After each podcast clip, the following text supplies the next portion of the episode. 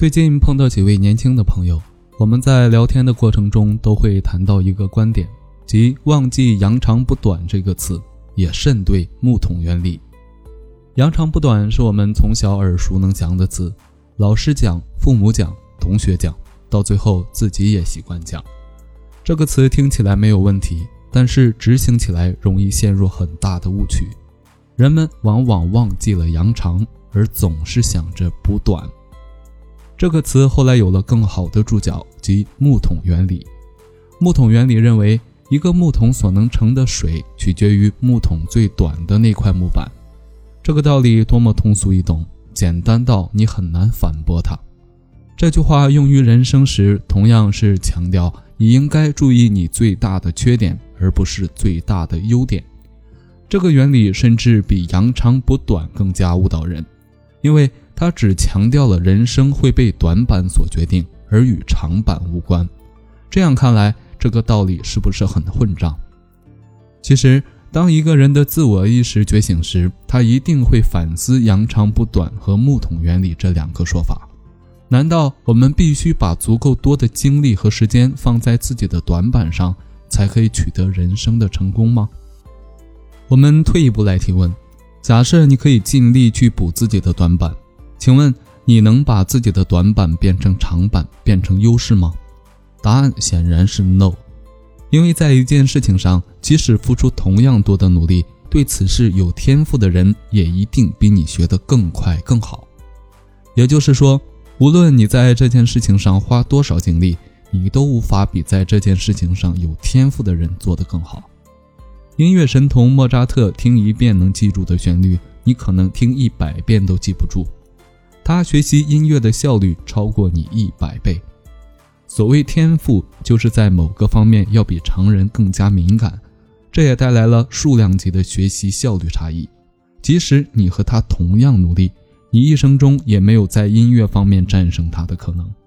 你可能会举出龟兔赛跑的例子，但在现实生活中，我们碰到的比我们更优秀的人，哪个不是比我们更加勤奋？龟兔赛跑时，乌龟赢了的情况好像只出现在童话书里。与传统观念相反，我认为我们要更多的关注自己的优点。说的直白一些，是扬长避短，即尽可能找到发挥自己优势的领域，而避开那些凸显自己短板的领域。天赋的英文单词是 gift，我总是把它解读为礼物。你获得了一个礼物却视而不见，是不是有愧于这份恩赐？是不是人人都能获得这份恩赐呢？我觉得大部分情况下，答案是 yes。每个人生来不同，这些不同点里总有那么一两点是你特别突出的。你不用和全世界的人比较，你只需要与周围可见的同学、同事比，只要比身边的一百人要强，那么这就是你的优势点。比如你在部门里演讲能力很强，每次演讲比赛，大家总会想到你。这就是你的优势点。我曾参加一个部门的年会，一个年轻小伙子表演了一个魔术，赢得全场喝彩。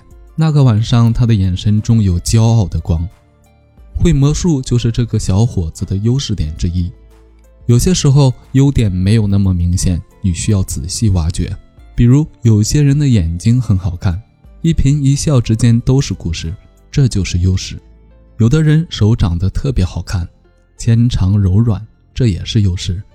有的人声音很好听，这也是优势。怎样把一定范围的相对优势变成更大范围的优势，甚至是绝对优势？先在周围的一百人中发挥这个优势，在这方面让大家对你刮目相看。在此基础上，可以继续投入资源精进这项能力，从而在这个领域获得更加快速的成长。这就是关注优点。持续投入发展优点能带来正向循环，这样列举下去，可能的优势是很多的。但是为什么生活中有那么多人对自己的优势视而不见？因为现实生活中，我们太容易用同一套标准去评价所有人。比如上大学之前，学校里习惯用成绩去评价人，那么会考试的人获得的评价就很高，而不会考试的人会觉得自己一无是处。这是考核指挥棒使然，这样的一元论思想不仅流行于校园，也流行于大多数公司。和学校以成绩评价人一样，公司也习惯用 KPI 去考察人。在类似考评标准单一的环境里，大部分人很少能够意识到自己原来也是有天赋的。这些年来，我见过的年轻人，凡是能和我聊一会儿的，我都能在他们身上发现突出的优点。这些优点很可能就是这个年轻人的优势。但是，绝大多数会受困于传统的评价标准，会在意自己没有的那些东西，而忽视自己一直都有的那些。很开心的是，当下存在多种平台，人们在八小时之外有更多的选择去评价自己、发展自己。有人擅长写作，那么微信公众号应该是他的平台；有人擅长拍照，那么 Instagram 类的照片应用应该是他的平台；有人擅长唱歌和表演，那么抖音类的视频应用应该是他的平台。我碰到过一个年轻人。他的微博、微信公众号都不火，但是他玩抖音一下子就火了，每天平均能增长超过一万名粉丝。无论你是声音好听还是眼睛好看，只要你特别在意这件事情，专门发挥这个优势，你就一定能找到相应的受众。他们会喜欢你的声音，或者喜欢你的眼睛。当粉丝群逐渐扩大时，属于你的时代就到了。在大多数人还没有觉醒之前，在大家坐在自家的金矿上唉声叹气时，那个先觉醒的人会率先从自己人生的金矿中掏出金子，把可能变成现实。下次有人劝你扬长补短时，请远离他。